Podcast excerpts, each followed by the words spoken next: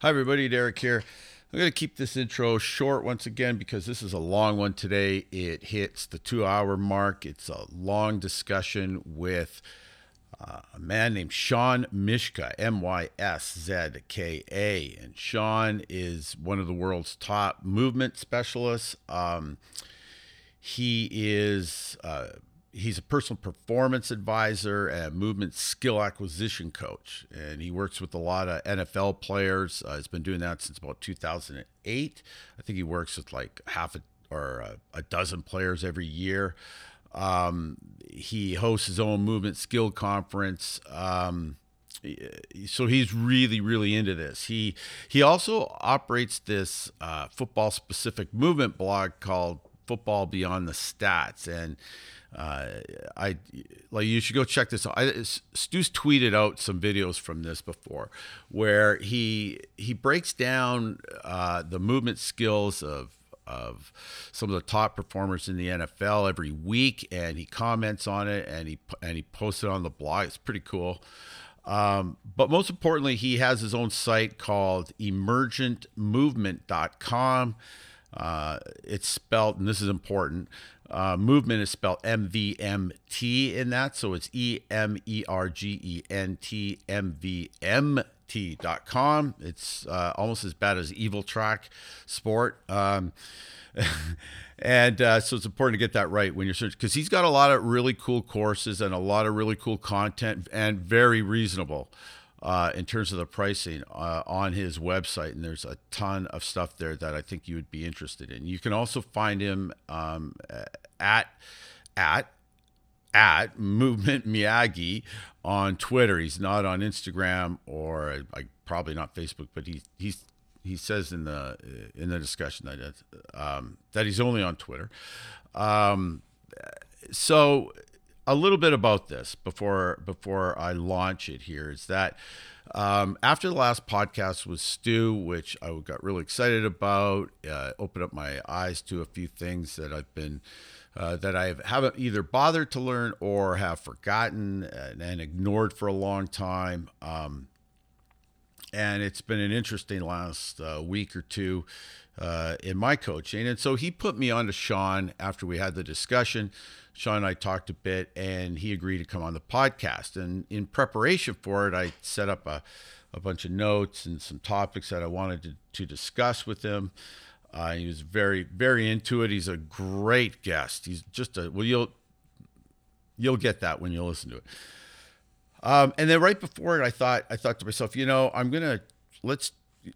I went back to him and I said, hey, listen, let's change this a bit. Let's do this more like more like myself um, picking your brain about where I'm at in terms of learning because I'm working with beginners again and you know how can I be more effective as as a coach so the whole the whole discussion is around uh, teaching hammer throwers and the hammer has a very unique uh, some really unique properties to it in terms of how you teach it and the dynamics of the event. And I go deep into that. So I'm warning you, it's a bit hammer heavy, and there's parts where I do go on for a fair amount because the and that was planned between Sean and I because I want we wanted it to be organic. He didn't want to know any of this beforehand.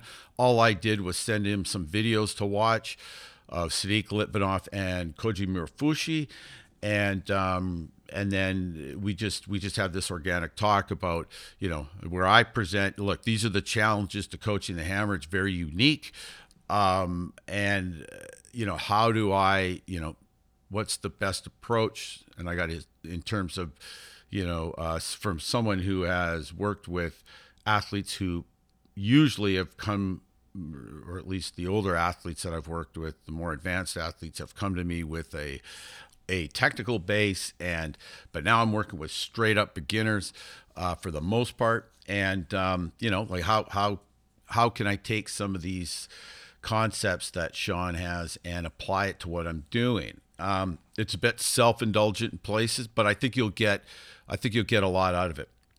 A lot of it's based around the, all the, the concepts of ecological dynamics and bernstein's dexterity theory. And Sean's coming back on the podcast, and we're going to go specifically deep into some of those ideas.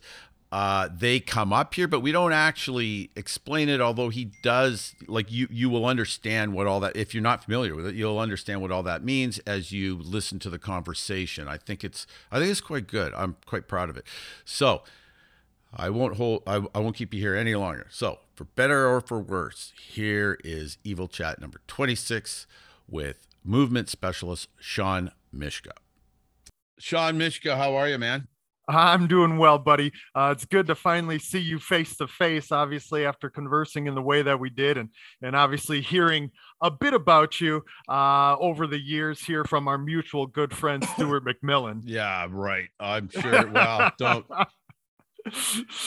he talks shit but he, yeah. he does. He has a tendency to do that. He, yeah. he drew a line in the sand with me just last night when I tried to share something with him. You know how he gets. He, he's just a cranky old man at times. Yeah, he can. Uh, yeah, yeah, yeah. He comes a little. He comes across as snobbish sometimes, right? You know, like just a little. He's not, but he you know so he uh yeah well he's he's a, he's a, he's a teddy bear as we know yeah he, he is. he, is. actually a teddy bear at heart yeah and, there's uh, another name for that but I'm glad that you get to see all the sides of Stu, uh, just as I do as well. Yeah. Oh yeah, I've seen all this. Oh boy, yeah, uh, yeah. I've seen some. Yeah, yeah. One one day I'll show you some of the uh, some of the messages I get from them. They're pretty interesting. But anyways, so what's what's the weather like up there? You're uh, you're in Minneapolis, right? I am in Minneapolis, and it is a little warmer than it has been here over the last five to six days. I think right now we have something like four ish,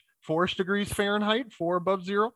Uh, um, no what that is. What is that? That's that's pretty cold though. That's like that's minus... pretty cold.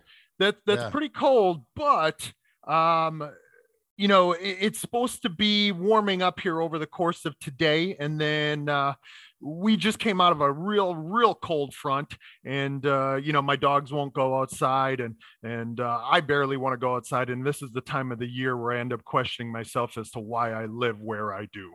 Yeah yeah. Well no i hear you man. I hear you. I, actually that dude i i you know what? I think we there's a million little rabbit holes because i would i one question i always find interesting to ask people in northern environments not that i want to go down this rabbit hole, but I ah, what the hell? I'm going to ask you. How do you find the an environment like that impacts coaching and coach mm-hmm. development, mm-hmm. right? Because you know, uh, I always tell young coaches when they're asking me, you know, who who to study as a coach, and if, if you're going from a results based perspective, you know, I, I always say, you know, look look at coaches in northern environments because of the challenges that you know that they have to face are just you know they're just it, it makes them get become more uh you know they have to be able to adapt to an environment. They got to mm-hmm. get creative and sometimes not all the time but sometimes from that comes some innovation. You, it does. you find the same thing? Yeah I, I do.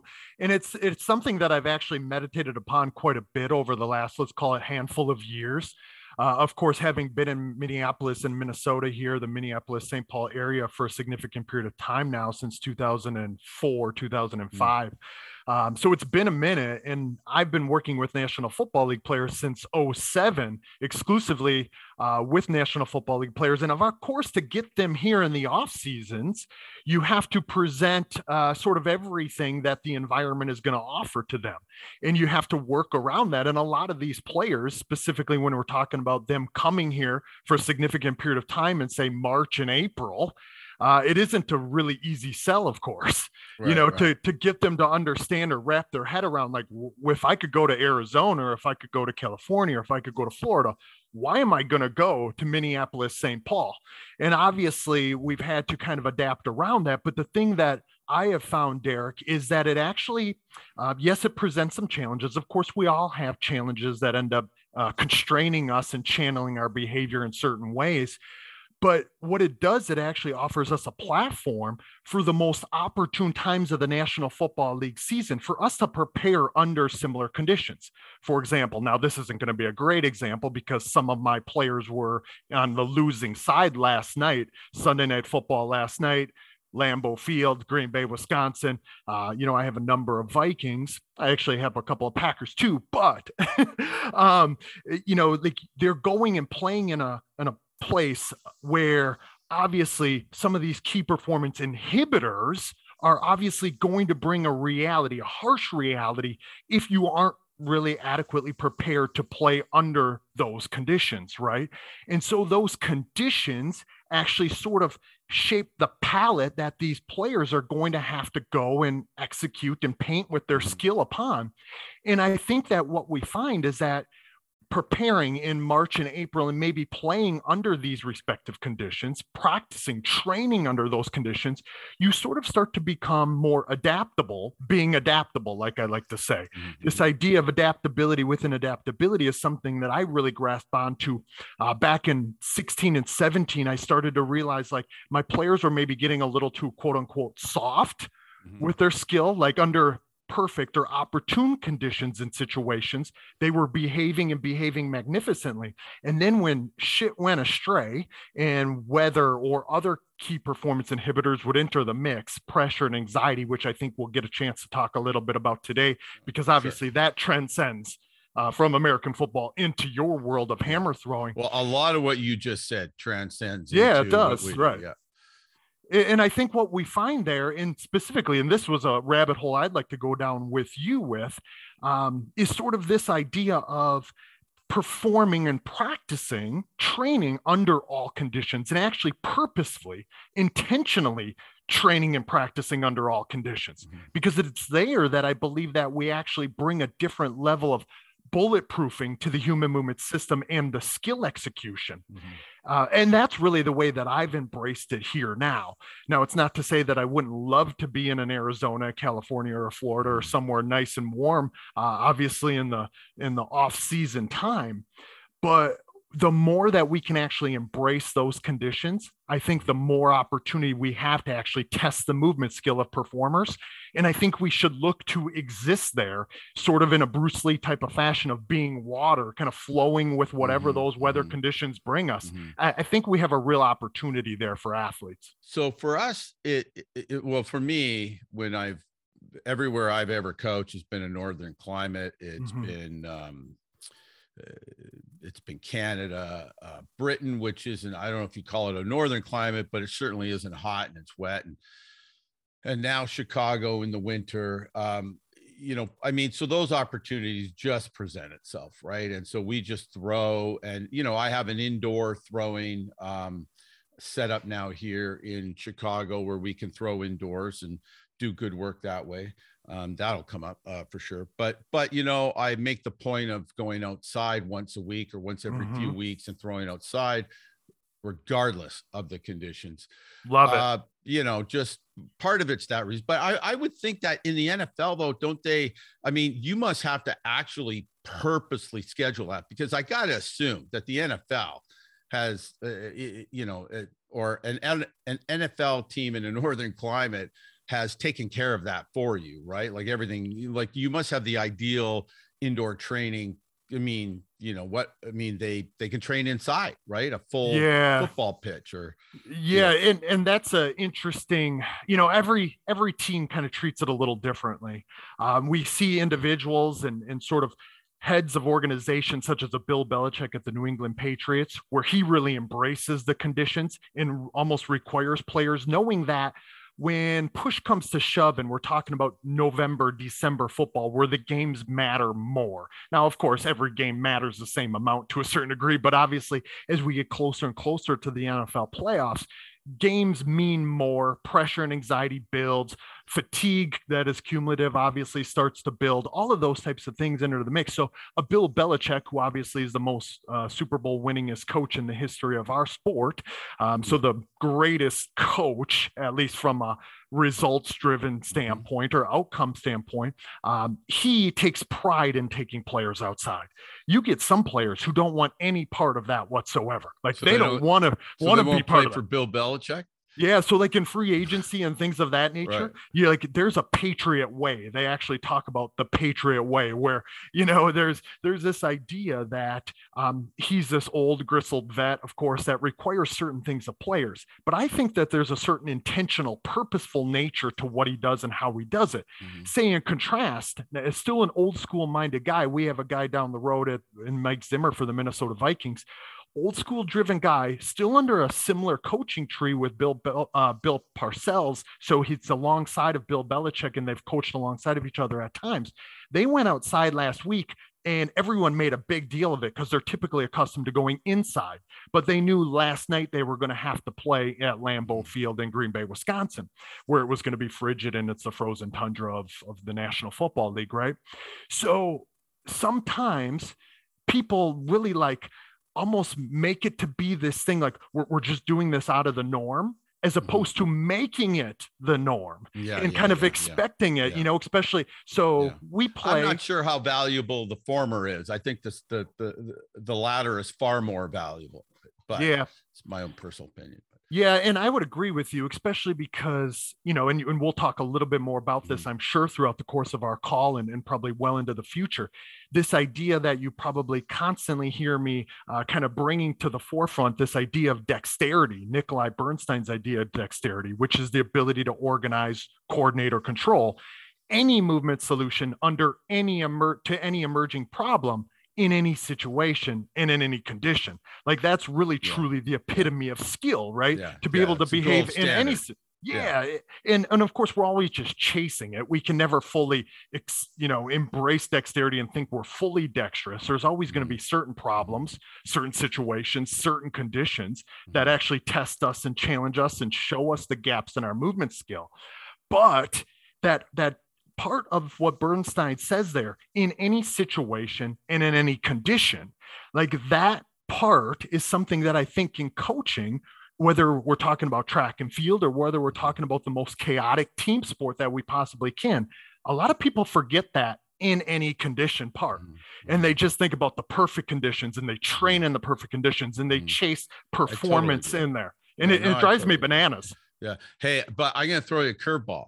Do it. Okay. Okay. I'm all this game. Is, this is interesting because then I I think I brought this story up on the podcast before, but it's something that I witnessed in the UK. So in in the UK, uh, going uh, so going going into the 2012 Olympics, you know Dan Pfaff. You must know Dan, mm-hmm. right? Yes, of course.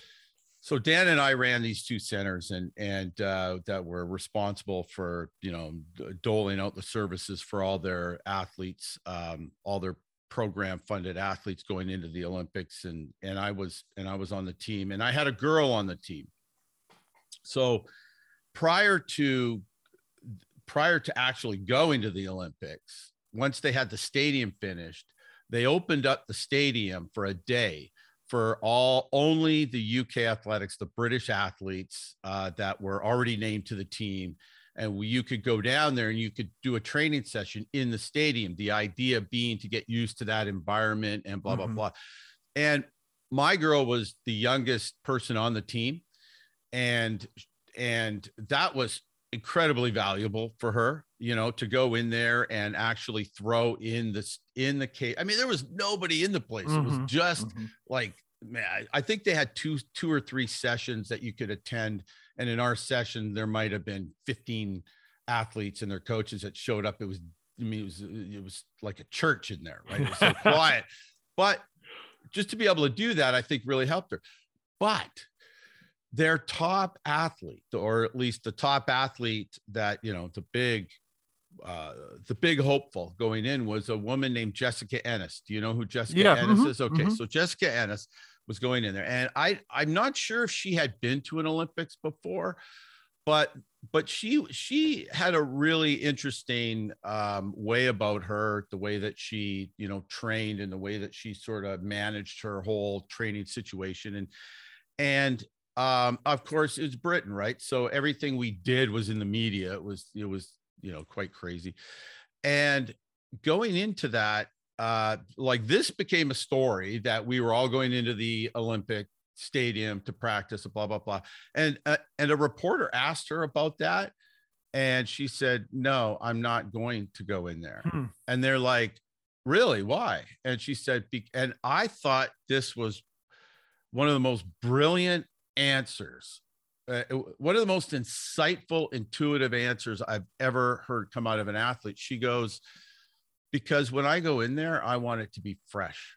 I want it to be new. Hmm. I want it to be exciting. I thought, oh my God, like that's that's uh, talk about someone who knows themselves, right? You Yeah, know, yeah. And, and she said, and that's you know, and get this. Okay, so she's she trained in a place called Sheffield, right? Which Mhm, was uh, mhm. which was uh, about an hour up the road from us, and we were two hours up the road from London. So she's about a three-hour drive from London. The Olympic Games, if I I may be I I may be a bit wrong on this, but I'm pretty sure the Olympic Games was the first time in her career that she had ever competed in London. She had never done a meet in London, not as a kid, not as a junior, not as a high performance or elite athlete ever. It was the so she's this girl who is Mhm. like the darling of UK athletics, the big hopeful. She was the one that the really was the one the media was all over Right. was going into a home Olympics, did not go into the stadium, and and had never competed in London, and you know, and she walked in there and kicked everybody's ass and won the gold. medal. so you know, yeah, I mean, you know, I guess you know some athletes they just have to understand if they understand, you know, they they need to know what they need, right? yeah, there, there's a certain part of there there's a certain part of that of course and i love the anecdote there derek because i think it there there's some things to illustrate in that case study specifically when we talk about the constraints that influence impact or channel the skill that we all um, of course see emerge you know when we think about skill acquisition from this more ecologically friendly perspective where we really value the ecology, meaning where the person is performing, the environment that per- that person is performing in. It becomes this mutual, reciprocal, natured relationship between that environment and that person, right? I mean, I know that really seems super philosophical to people Mhm, in mhm. coaching who are really like driven towards mechanics and driven towards technique and and just thinking that it's skill is something that is stored in the brain that we've kind of beaten a path towards um, there through repetition after repetition. But this idea of this practical, purposeful, functional relationship between oneself and one's environment, it becomes very individualistic, that relationship, because it is a relationship that is an intimate one, right? Like, Mhm. especially as a performer going to perform at the Olympics, going to execute upon what they do best at the biggest stage that they possibly can. She knew right there, full fledged, like, this is what I need. I want it to be fresh. And it kind of brings me to a quote that I use really frequently that I'm sure you've heard before. This idea of we never stand in the same river twice, for we're not the same man and the river's not the same either, right?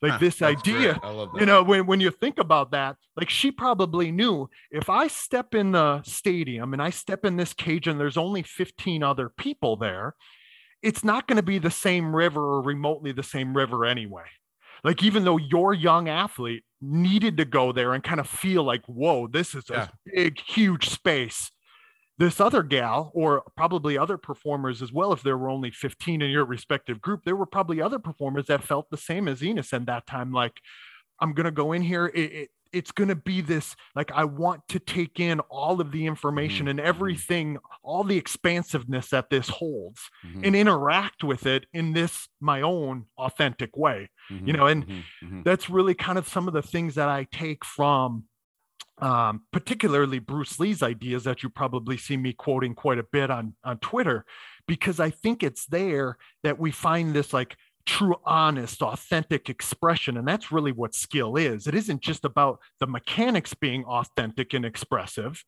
And individualistic and honest. It's about the relationship between oneself and the competitive environment. Mhm, mhm, mhm. Wow. Okay. So, hey, uh, how old are you, if you don't mind me asking? 41. Okay. So, okay. So I'm 56. I saw Enter the Dragon when it came out in the theaters. That's awesome. yeah, I did. I did. My uncle took me.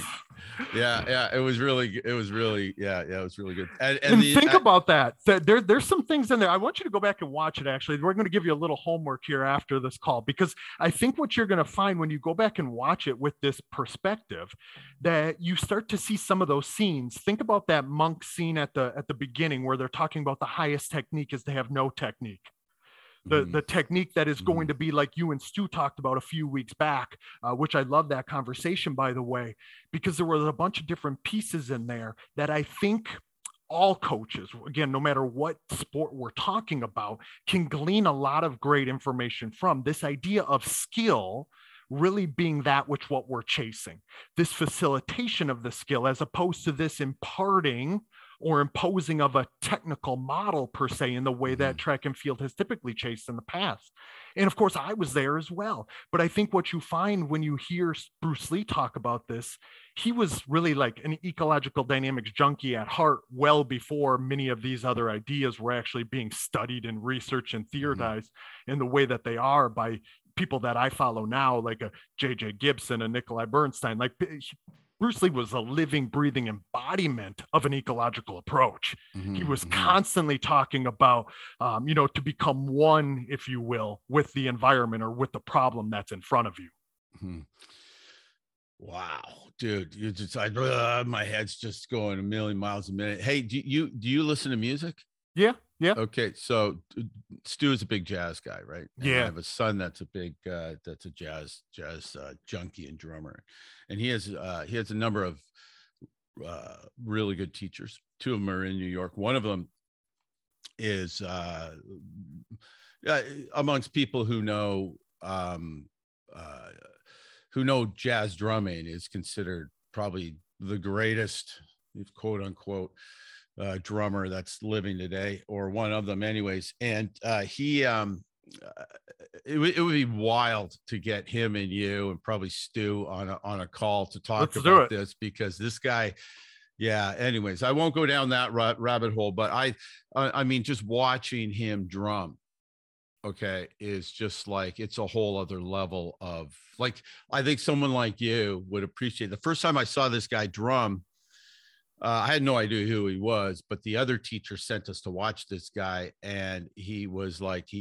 it, he he's one of these guys. He's very sort of off the beaten path kind of thing. Does his own thing. His music is very eclectic, and and uh, you know, it was this this wall of sound coming at us. We were in the front row in this what you know this very small room, and and so it was very loud. But anyways, I but I kind of like was just the way he moved. I was watching him in, in uh, from like like the music was so took us took me so by surprise because it was so it was kind of harsh and kind of like in your face right mm-hmm. it was it was kind of like a uh, a jazz death metal kind of mix like really it's just you know it was harsh so it, it kind of I, I, wasn't expecting it and so i don't know it's like one part of my brain the music part kind of shut off and i kind of went into coach mode because watching this guy actually drum was just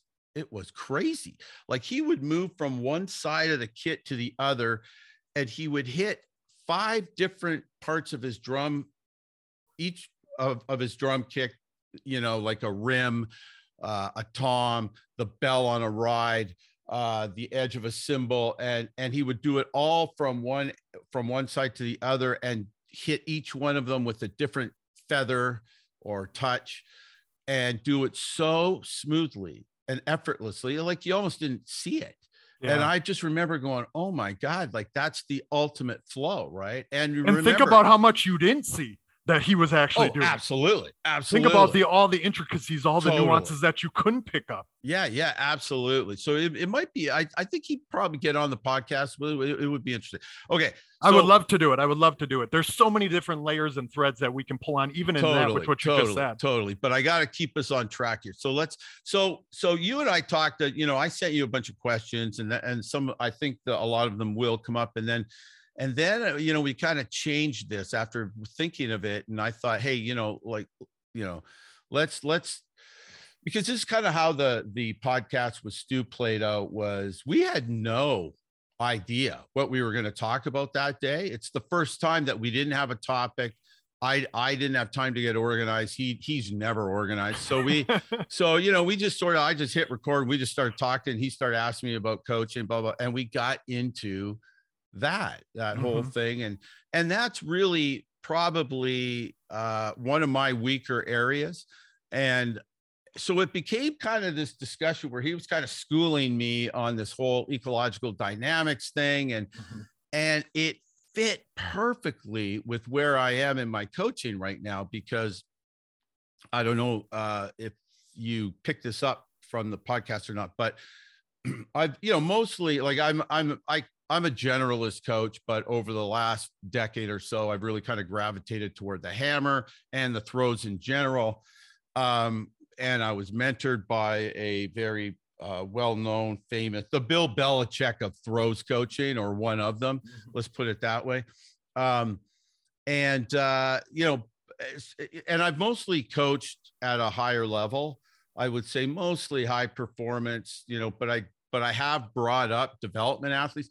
But now I've just taken a job where I am I am starting from scratch with athletes. Mm-hmm. Okay, so I work with a a group of disadvantaged kids that are brought to me and and and I have uh you know they're not we they're not athletes uh like it's not like i'm out there hand picking the talent they're mm-hmm. kids that are just need to do something coming into the group and i'm teaching them this what is probably one of the most complicated skills that you can or techniques that you can uh you know that you can ask a a, a kid to try to learn anyone mm-hmm. to try mm-hmm. to learn so anyway so that's where i'm at and in the podcast with Stu, I was kind of like, everything he said was making sense. And a lot of it, not, eh, you know, a, a, lot of it was new concepts to me. And a lot of it was stuff that I knew mm-hmm. that I'd abandoned. Right. Like I, you know, I've, you know, I mean, I think any, any, uh, how do I put this? Any coach worth anything, worth a damn, at some point comes to the conclusion that you have to let the athletes figure some shit out mm-hmm. for themselves, right? Mm-hmm. Right. Um, and but I'm very verbal and sometimes too much so, right? And uh, so I, you know, and and I and Stu, you know, what uh, one of the lines out of that podcast was he's, you know, here we are telling them what to do mm-hmm. right? We and we do too much of that. And I was like, oh my God, my head was I was like, wow, yeah, it hit me like a hammer. Mm-hmm. I was like, that's what, you know, and so then uh, there's one kid in particular that you know, like the hammer is a really unique event. We're going to get right into that in a second, I promise. Um, it's a really unique event for a lot of ways, which I'll go over. And but so I have this one kid who just right from day one picked it up quite quick right? And and in fact almost almost to his detriment because there's parts of the throw that he's not ready for yet that he just naturally wants to do. And and i you know and and so initially he had you know in training had really good results and then it started to drift a bit and and i was kind of struggling like i think i was just i was just over coaching him you know and mm-hmm. that's another issue one-on-one coaching as opposed to group versus anyways. And so uh so I had this podcast with Stu, and the next day I went out there and I and I took the kid and I and we went for a walk and I said, look, I think I'm I think I'm giving I think I'm trying too hard here with you. Like, you know, I I I think I'm I think I'm saying too much. I think I I think we need to split this where you mm-hmm. know you i'm going to tell you what i see i'm going to be a talking mirror and you are going to figure the fuck out of this, right? Yeah. You're like your own way out of it. Mm-hmm. And uh, let's see how that goes. And I was at work uh, and I sent, but you know, he warmed up and we we started throwing. And I sent Stu a message. I, I just said three fucking throws. And, and, and he and, figured it out. And he figured it out. And I'm like, and, and and Stu's like, what? And I'm like, the kid I was telling you about, I think I told Stu either on the podcast or, or later. I, I, said the kid figured it out. He he went right. He went. He got all of it, ninety percent of it, in three fucking throws. As soon as I took the foot off the gas in terms of my own input, mm-hmm. the kid just you know. And so, anyways, that's where we're gonna start. Okay. Let's do it. So yeah. so okay. So here's the event. This is what is. This is why I think this would be an interesting discussion the hammer is closed loop. I don't know if that's the exact term, but you know, it's not it's not an NFL guy who has to, you know, move and I mean, eh, you know, react, right? You don't react really to any. Well, you can't. You, there, there's argument. Yes, you you you can react to your own mistakes within a throw, but basically, it's closed loop. You start, you finish. You're trying to, you know, repeat the same thing over and over again uh, in in a competition. But here's the thing: the hammer has a lot of unique things to it, like uh, uh, a lot of unique physical elements to it. Number one, it's one of the few, I can't think of too many sports outside of weightlifting, act like powerlifting or Olympic lifting, where you do not leave the ground. Okay. Like you, it's the only event in athletics where the athlete does not leave the ground. Okay. And that really kind of impacts how you're going to teach, I think. To me, it does, anyways. Um, it's also the only event, it's really, I think, the only event in athletics that's truly cyclical, rotational, in that, you know, there is rotational shot, there's discus is rotational, there is a cycle in sprinting, all that. But in, in the hammer, you are rotating more than once. And it's the same way you rotate, right? And but the the direction of travel is backwards, which is also makes it unique. Okay. Um, in most in most events in um in athletics anyways you're trying to put force into the ground and i wouldn't say you're trying to put or into a into an implement like in the shot but to do that you got to put force through the ground and I wouldn't say that you're trying to get off the ground as fast as you can, or you're purposely trying to minimize ground contacts and sprinting or something like that. Mm-hmm. But, you know, I mean, Dan Pfaff would have a lot of uh, input on that. But basically, the faster, you know, across uh, across examples of athletes, the faster that you're on and off the ground. The faster you can apply the force, the better, right?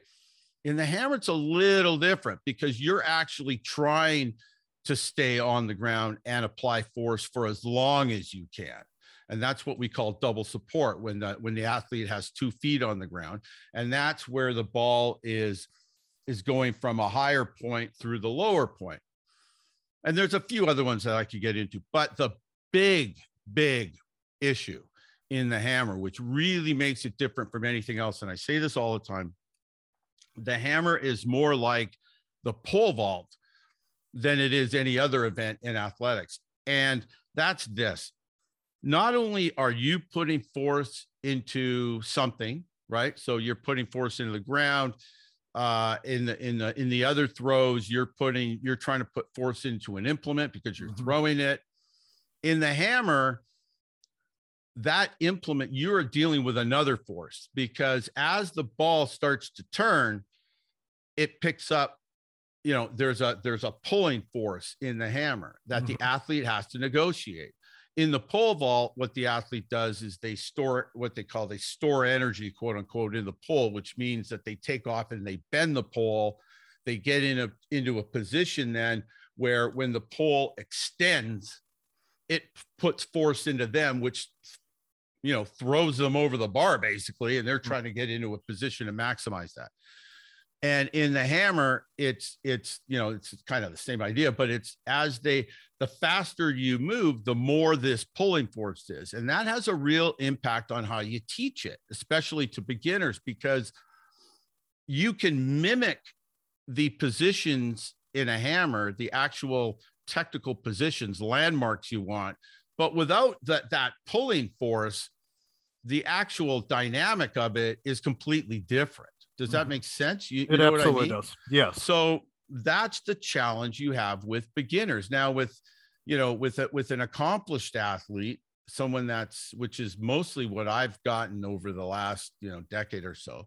They've you know they've they've had a a mo- they've had they have a they have a technique that they've established, and really it's about cleaning it up, refining, polishing. But when you start with the beginner in the in the hammer throw, it's it's you, you know in my belief anyways is you have a choice to make at some point where you got to abandon or almost abandon some of the classic drills that a lot of people will use because they don't have this because a, a lot of the drills you're doing with a stick you're mm-hmm. trying to teach footwork but without that pull of the hammer it's not the same thing so yeah.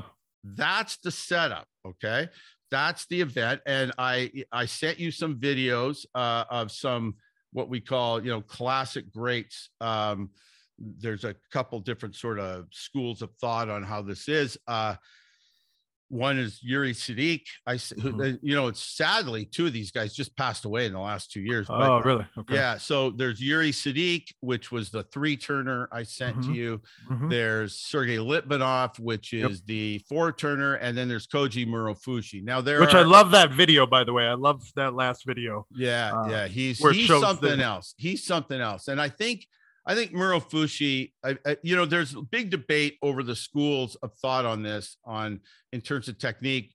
It's always sort of the the T- Sedykh school versus the Litvinov school. And the way, I mean, there's a lot of different ways. Like Sedykh, Sedykh is really the closest thing to a perfect quote unquote technical model that we have, although he was a three turner. So that makes it a bit different. Litvinov, that in particular, that video I sent you in particular was, I think, his furthest throw ever, or what he it was a world record at yeah, the time. So, mm-hmm.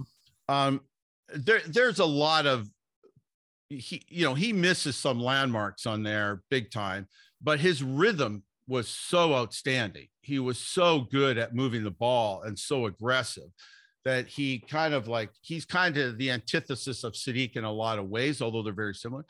And I think Murofushi, the Japanese guy, mm-hmm. I think he is the best example of putting those two together, right? So there you go. Those are the though you know that's the event in a nutshell. That's the mm-hmm. challenges that someone like me faces going back to teaching beginners. Mm-hmm. Where where where do we start? Um, I think this is where we started. Number one, I appreciate you unpacking that at the detail that you did. It's sort of what I had in mind, uh, and I wanted to really be, like I mentioned uh, uh, via direct message for those listeners out there. I mentioned to Derek, I wanted us both to be able to be sensitive and sort of adapt around each other's perspective, sort of on the fly here. And I appreciate the way you unpack that, Derek. I would say that I would start by saying this. Number one, American football and the the tasks and the problems that my players face and the players I work with face are more similar than they are dissimilar from that which what you're suggesting and here's why. Really? Okay. Yeah and and, and i'm going to kind of let me rewind that one more step back and just simply say for you as well as for the listeners out there i'm going to steal the bruce lee idea of emptying your cup, if you will, for a moment to see what can be absorbed, what can be discarded, and what can be added that maybe is uniquely your own or my own uh, to this sort of discussion and some of these threads that we're going to pull upon.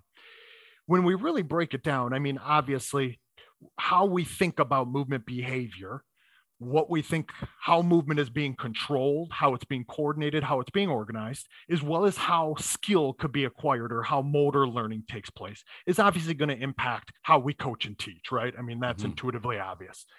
If we could think for a moment to think about movement just a little bit differently, obviously, I brought up the Bernstein idea of dexterity um, earlier in regards to this to solve any emerging movement problem in any situation, in any condition. But part of what Bernstein said about dexterity was this that dexterity, meaning movement skill, wasn't just in the movements themselves, but it was in the interaction with the problem.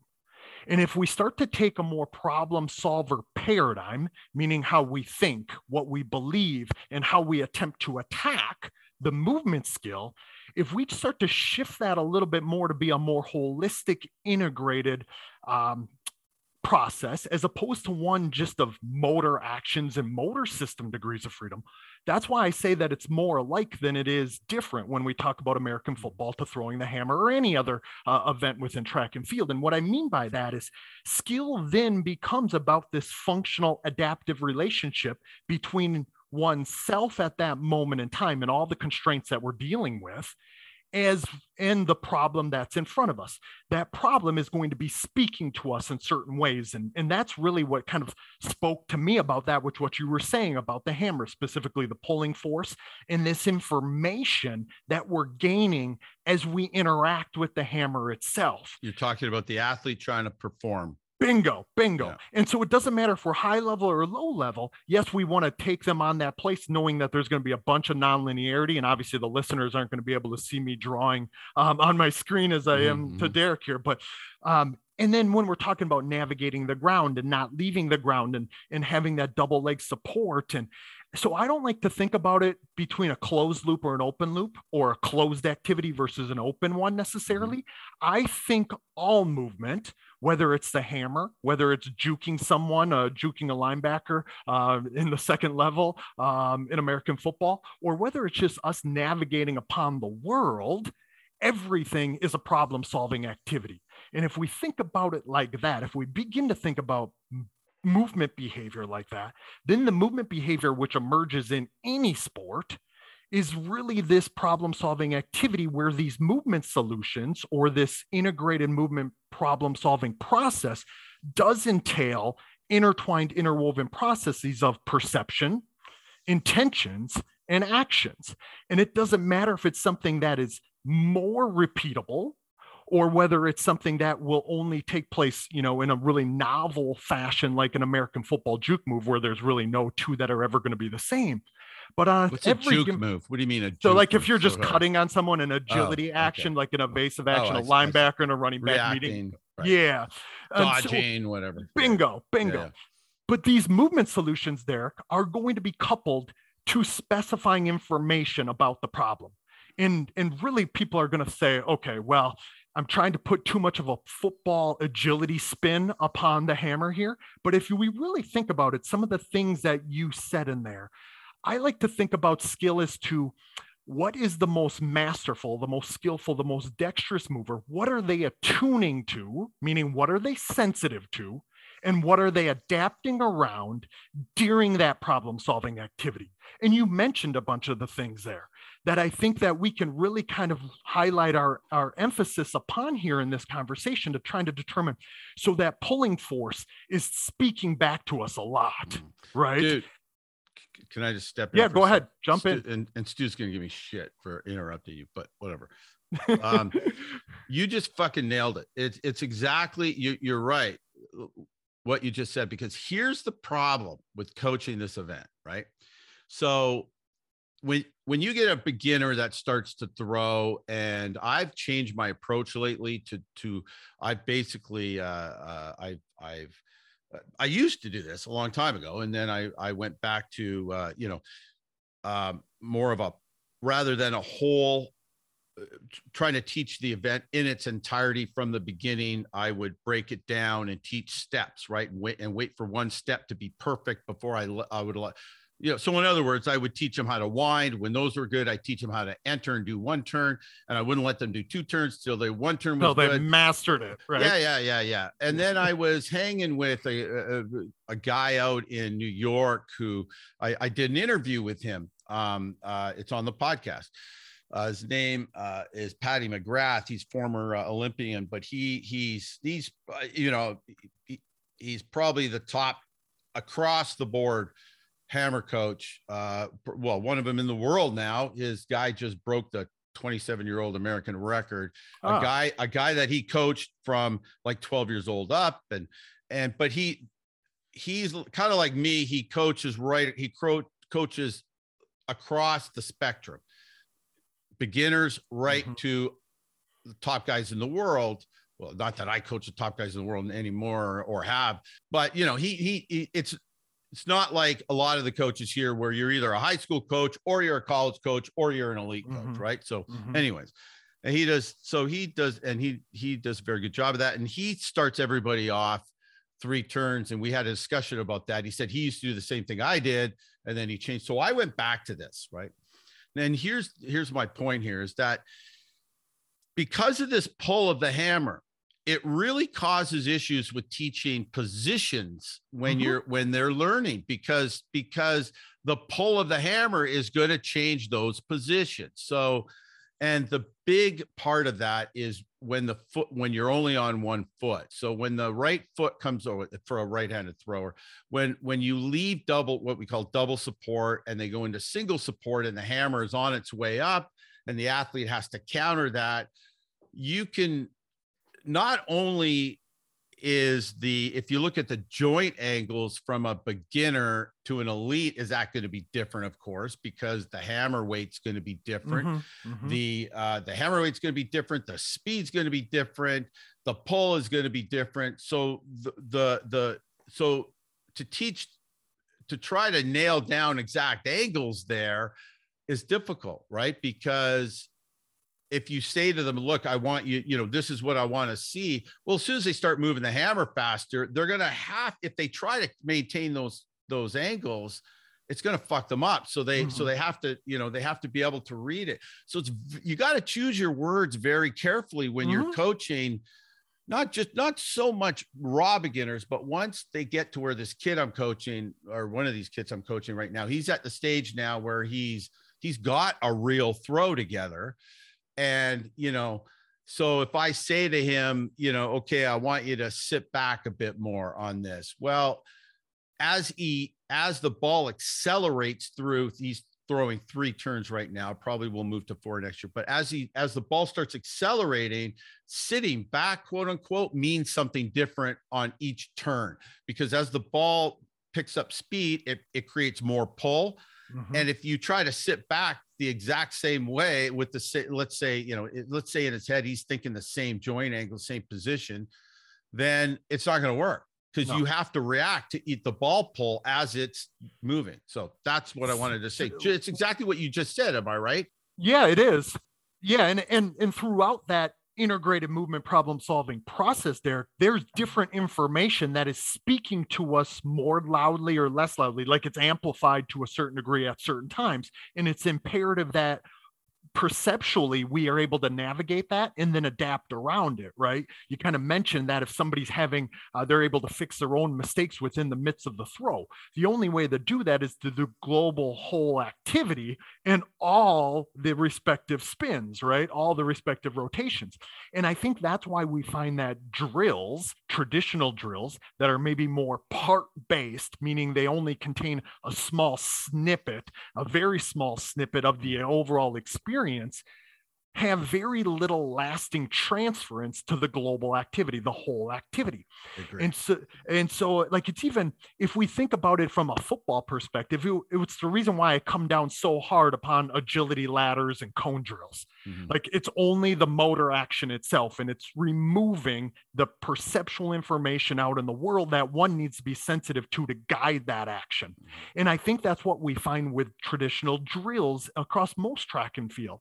Um, it's something where um, you know and there's another aspect in there that you were kind of pulling apart this idea of variability or repetition without repetition of the another Bernstein idea that no two reps are ever going to be the same to begin with, but to be able to navigate upon what each rep brings and each moment by moment brings is and that's why I say that the more skillful performer in your sport is really not all that different from the most skillful performers in my sport because the most skillful performers are those who are able to be most attuned and keep adapting through and around that which what that respective repetition brings.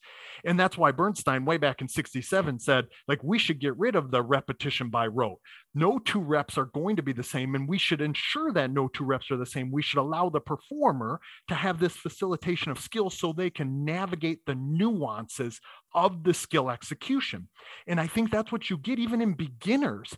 If we are to try to remove um, them from the more global or whole activity and try to part it out into these mm-hmm. segments or or really isolate you know certain positions patterns um, these aspects of the technical model. I find it interesting that you know even in an activity that has been around as long as it has that there isn't really like one traditional school of thought that precedes all others. There's various schools of thought mm. that can be equally successful, right? This is the idea of authenticity and abundance to a certain degree, that the movement system has a bunch of abundance to it, degrees of freedom, and ways of us for to be able to coordinate, control, and organize those degrees of freedom. Again, don't think just um, from a motor system standpoint. Don't just think motor positions and patterns.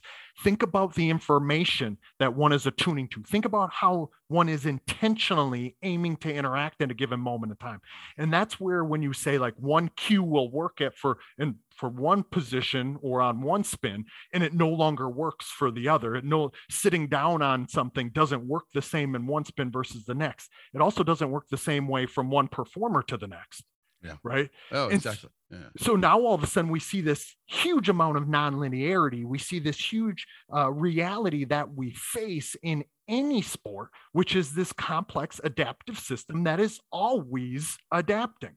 And it's in getting figuring out, and this is something that Stu and I talk quite a bit about, l- figuring out where to leverage ourselves in that complex adaptive system is everyone's art, right? Right. and right, whether right. that's a beginner whether that's a, Yeah. an expert think about it more as from an individual by individual standpoint how can we allow that individual to authentically be themselves within that respective activity wherever they are across that time scale and so uh, a couple more things here i think when we think about what are they attuning to and what are they adapting around if we can start to um, not only let our learning environment, meaning the activities, the if we want to call them drills, the I call them learning activities or, or movement problems, how we want to set up those movement problems to challenge and stretch the player or performer uh, or athlete in a way where perceptually, intentionally, and then from a motor system or action standpoint, they're being stretched and able to grow. That's really what our job is. The beginner, I think we could do better by them, by him or her, if we were to keep the, the activity itself, the event itself, more intact and allow them to More whole. navigate the, yeah, more whole Yeah. yeah. um, more global. And so, because there, we're not removing any of the information that they must become sensitive and attuned to when they do move Yeah. up in levels. And I think that's there that that you found the benefit of kind of going back to that whole method. Yeah.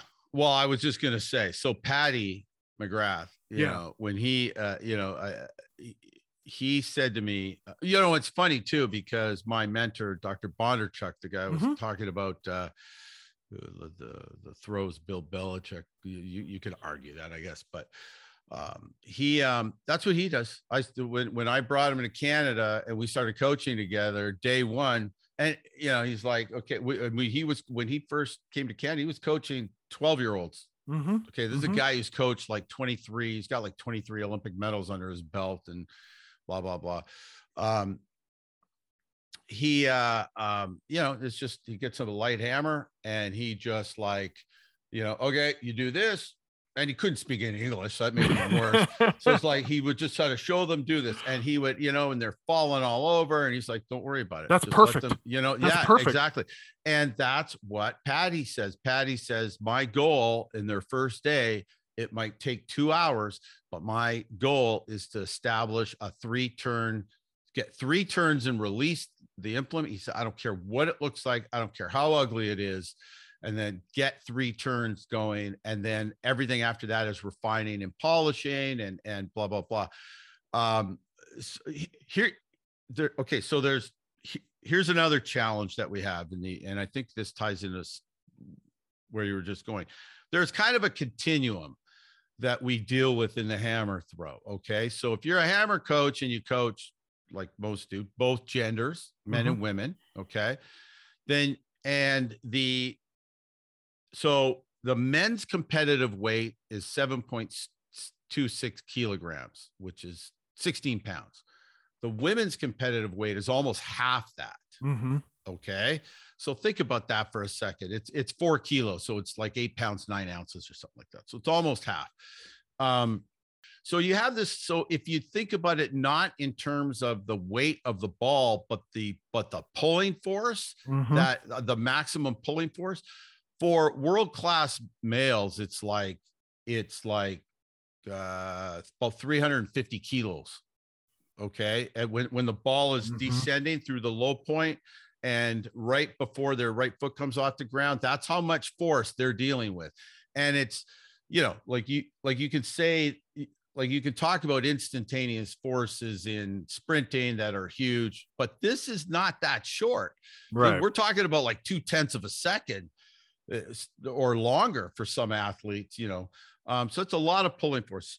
So, and the women, it's about half that, or maybe a little more than half that. Okay. All right. But think about this for a second. So, on one end of the continuum, you have what could be like I've coached women that are, you know, 250 pounds, 260 mm-hmm. pounds. So, you got a 260 pound athlete dealing with a pulling force that is say you know maybe it's three four hundred pounds mm-hmm. okay mm-hmm. and at the other end of the continuum you have someone like Litvinov and Sedykh, yeah. who were very light throwers. They were not big men, but they're dealing with a 16 pound hammer that has a pulling force of up to, uh, I think it's, it was probably, it's around 750 pounds, something like 700 pounds. So you got, you know, if you look at it, uh, uh, a body weight to to pulling force ratio let's say right that they you know that com- those are two big differences, right? Yeah, those are and extreme. That's the extreme yeah, end yeah. for the continuum. A big woman with a light ball and a yeah. smaller man with a heavy ball. And that's eh, of course the the the the landmarks, the positions you're looking at are going to be completely. You have to coach those differently.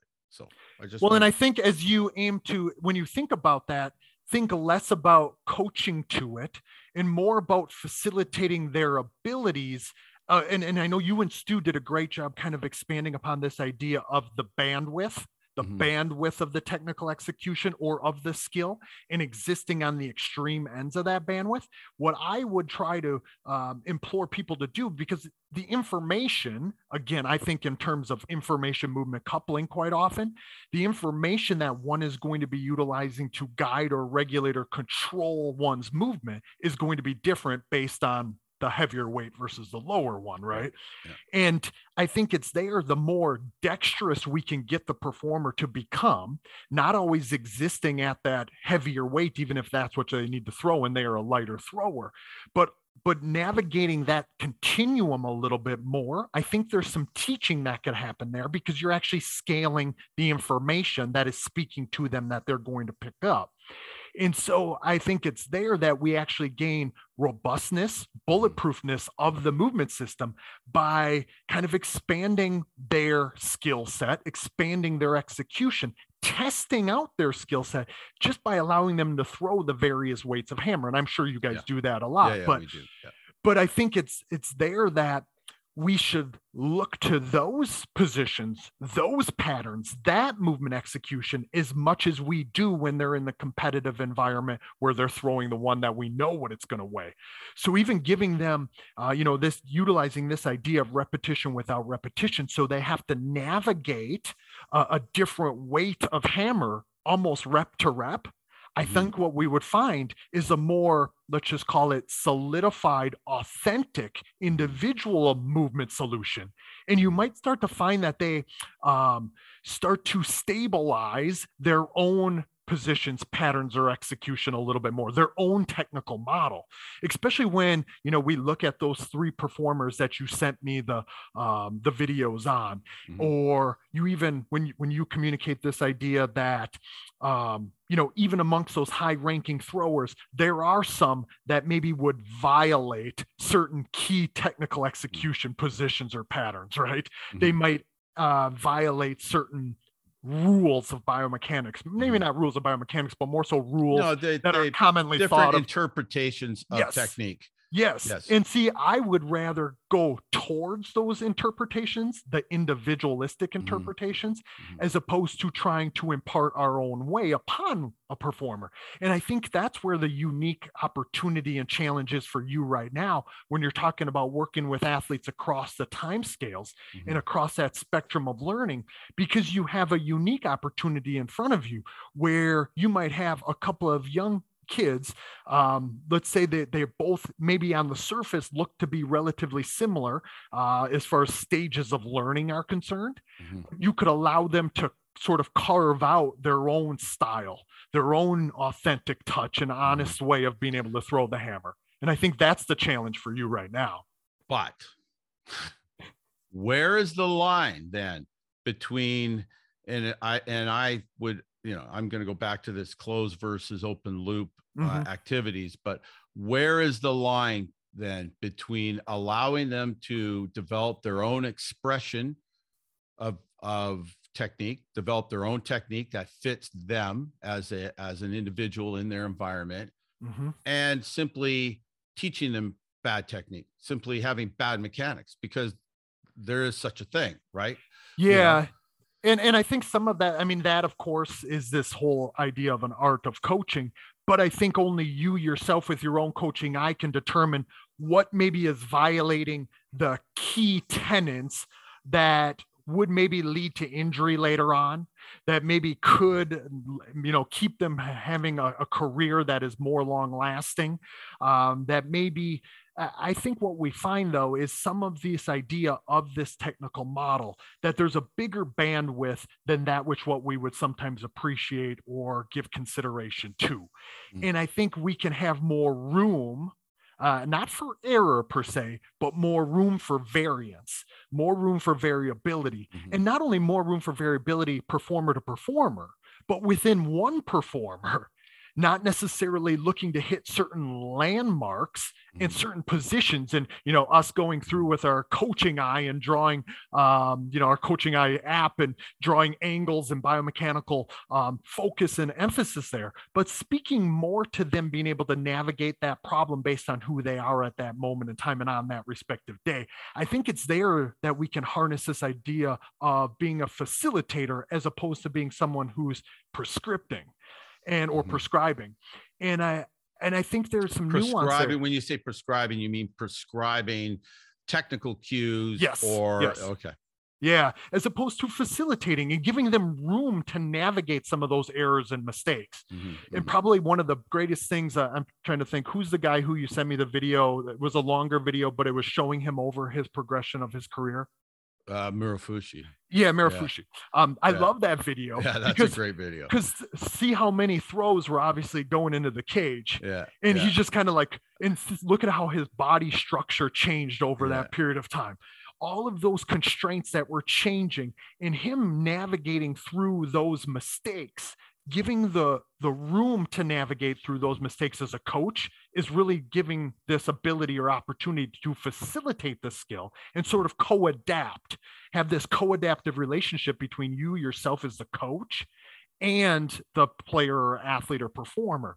And I think some of the things you mentioned earlier about Bondarchuk and and then uh, Patty, um, where they talk about just uh, making or requiring a thrower to have the three turn on day one or on that global holistic movement, as opposed to looking at um, we don't care how ugly it is, like let's start there. And Mhm, what we mhm. might find is that we might find novel solutions that we could chase that actually end up being really functional for that respective thrower Mhm. that that respective athlete it could be functional for them um, you know a, a story that i often use you know you see barry sanders and i don't know how closely you follow american football but he's kind of the most dexterous mover that the national football league has ever seen and i have a bunch of barry stuff around because um, he's near and dear Did to you my work heart with him? Or, no he, he was really like what sparked my interest in studying Ah, okay. movement skill at this level Really? Okay. yeah, but I happen to work with Adrian Peterson, who is um, top five running back in the history of the National Football League as well. Oh wow. Okay. And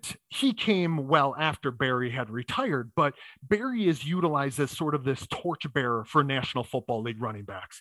And Adrian, um, you know, uh, a high level performer uh, himself, Mhm. again, probably top five, top 10 in the history of the National Football League when he and I were working together, I made this mistake early on of trying to chase this way of moving that Barry move that was really authentic and unique to him. Adrian and I would like watch it and chase it. And I was like, wait a Mhm, minute, mhm. There's, you, yet you you would use him as your model. is I use saying. him as my model. Okay. But what I what I realized is it wasn't his model of um, positions and patterns and motor patterns or, or motor system degrees of freedom. What I needed to embrace was his sort of his form of life, his problem solver paradigm, if you will, and chase his adaptability and his ability to navigate throughout any problem. That is what I started to chase for the players that I partner with now. But Adrian and I early on, we like chase this motor pattern and we would actually like draw our attention to it. Like, look at these angles that he's in. Look at the way that he utilizes this power cut or this speed cut. Like, let's try that. And then the game would come around. Adrian would go and behave. And I was like, where is that? Without realizing, like the elephant in the room, you know, Barry Sanders is five foot eight, 200 pounds. And obviously short, stocky. Um, you can't really see him on the pictures here, mm-hmm. but all you'd have to do is go and look at him. And as opposed to an Adrian Peterson who's 6'1 and 217, 218. Hmm. Okay. So even there, we're talking about individual organismic constraints that are unique to that respective individual. And that's not even taking into consideration their movement form of life, their history, their intrinsic hmm. dynamics. You know, you mentioned earlier one performer who's able to pick something up really, really rapidly and almost to a fault. Mm-hmm. Like I would harness that that mm-hmm. ball of energy, if you will, from his experiences for whatever it is, something that that he was touched upon within his experience before. Look for ways to harness that as opposed to quote unquote holding him back until he's ready. You know, that's mm-hmm. something that I would challenge you upon thinking like, how do I find ways to be able to like um, uh, not rush him through, but see what he's capable of mm-hmm, mm-hmm. even early on, even at the risk of doing that, which what some would suggest, which would be like you're getting too far ahead of yourself. He hasn't mastered this, he hasn't mm-hmm. stabilized this, he mm-hmm, hasn't so on and so forth. Like, yeah. how do we know unless we really test out the movement yeah. system and see what it's capable of? And we might find that there's some novelty there. We might find that there's some authenticity there, but yet it's still functional. It still mm-hmm. allows him to throw far and to do it in a way that doesn't allow him to get injured or, or have certain, um, you know, even if it's far from the norm, if you will, of the current technical models that are out there. Because that's, I think, what we really find the true cool um, nature of the complex adaptive system. You know, we see players or throwers or just humans doing things that we didn't know were even possible mm-hmm. because of our old paradigms, our old ways of viewing things. Mm-hmm. And, mm-hmm. and so when I look at the men's record, and it's obviously the world record has stuck since 1986, mm-hmm. you end up thinking to yourself, like, wait a minute, why hasn't the world record been set? Like, what changed within the constraints that hasn't allowed the evolution of the hammer throw to continue at the same fashion or in the same way or was it just happen to be a perfect storm with this guy in 86 that allowed it to do it well oh, man there's a lot of issues there uh, well drug um, drug testing first of all it's it's cleaner than yeah. it was yeah. right uh, uh, but it's still but that can't account for all of it um, right. people do think that that the um, uh, that the technique, quote unquote, has deteriorated, generally speaking, um, for uh, at, least within the men. I'm not sure where I stand on that. Um, um, I don't think it's gotten better. That's for sure. I'm not sure how much worse it is. It really depends on which school you you sort of you know go to. But you know, mm-hmm. he, here's here here's one thing that's really interesting though. Um, so the basic idea when you're teaching this this event is that and and there are some biomechanical studies and some thoughts out there that that um, dispute this and which i buy into actually but i think it's minimal is that you can only really accelerate the ball when you have two feet on the ground okay? So the idea is and this this is where the two schools of thought kind of um, diverge right mm-hmm. is the idea is to to spend as you know uh, if you look at the orbit so the degree you know the circle that the ball makes you want to be spend as much time in double support as you can which enables you to move the ball but you're of course doing that quickly right right so right. so um and then you know minimize the time in single support. Well it turns out that those two phases and even in a world class thrower are about equal you know they're they're i mean you can you know generally speaking. Um but here's the interesting thing is that if i and i've asked this question to a lot of people i've coached a lot of uh and, and other throwers that i've run into. Um when that foot hits the ground regardless of whether you think we we call it a catch. That's when it's the okay. catch. And and so what when the right foot hits the ground you know one school of thought is you want you want to maximize the catch. You, so you want to make sure that the ball is you, you want that foot on the ground when the ball is as close to the high point as you can. And then the other school of thought is more like well no we're, we're not we're going to worry so much about that but we're just going to really emphasize uh, the the the moving of the ball and the overall rhythm you know wherever it lands that's mm-hmm. basically it um But if you ask athletes, and I did this a couple about um, two months ago, I phone, uh, I called up. I had a Zoom call with a with a female athlete. I used to coach the, the British girl I was telling you about that mm-hmm. went in the stadium. She went on with um, uh, one of the world's top hammer coaches. Uh, guy, he's actually American, but he's Swedish on the West Coast. His name's Tore Gustafsson. She went on with him to win an Olympic bronze medal. Okay, um, very good competitor, known for known for being able to perform at the moment and rise above herself and all that. I asked her, you know, I, I, I called her up. We hadn't talked in years, and I called her up and I said, you know, hey, I just got a one question for you. I said, how do you move the ball? Like, how do you accelerate the ball? So when that foot gets on the ground, what do you think of to move the ball? And I knew what she was going to say because I've asked other people. She didn't have an answer. Right. She's like, I don't know. She's all I know is when I do it right, the ball just goes zing. It just threw like there was a like, feeling.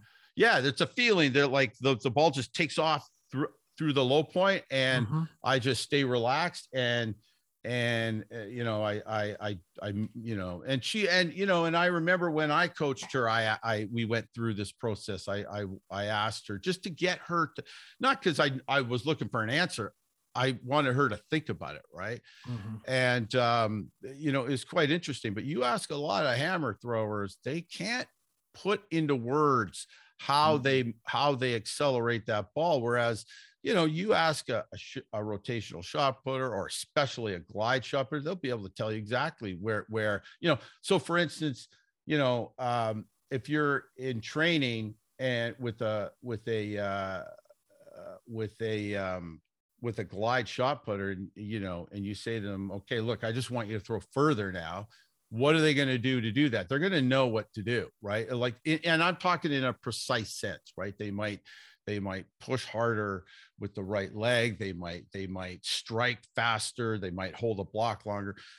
But with a hammer thrower it's very difficult to get them to to you know some can but it's very difficult for them to put that well and I, I i think there we can start to again bring it back to the complexity of that which what we're referring to right? right? like the the navigation of this respective movement execution is taking place where the environment and the problem um, is presenting a very difficult and challenging uh, problem to overcome and I think the information that again is speaking to us, there, there's so many layers there because of the, the nature of not only the complexity, but also the complicated nature, much to the point that you made earlier, right? Mm-hmm. Like, I mean, there's so many intricate nuances that are obviously interacting there that are relating to a better throw versus a lesser throw. But I think what we find is that, or what would be interesting to find at least, would be if we were talking about that respective performer who's talking about it, the zing type of action, um, where she's able to feel when something is quote unquote in this zone or in this void or space where she's interacting with it in this way.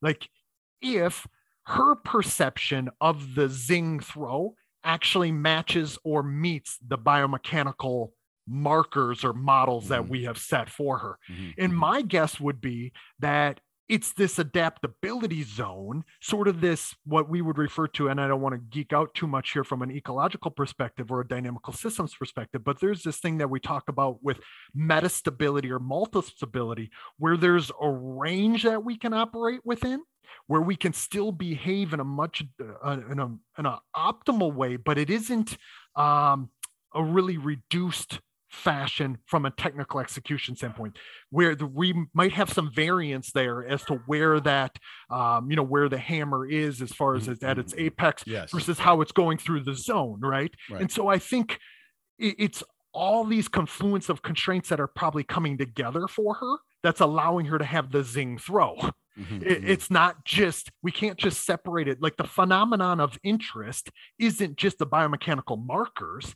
The phenomenon of interest is how is this, how are all these constraints having this confluence of this context that then shapes itself into this content that is the far throw. Mm-hmm. And it's things such as how she's on the ground, the positions and the angles. Those things are certainly imperative and important.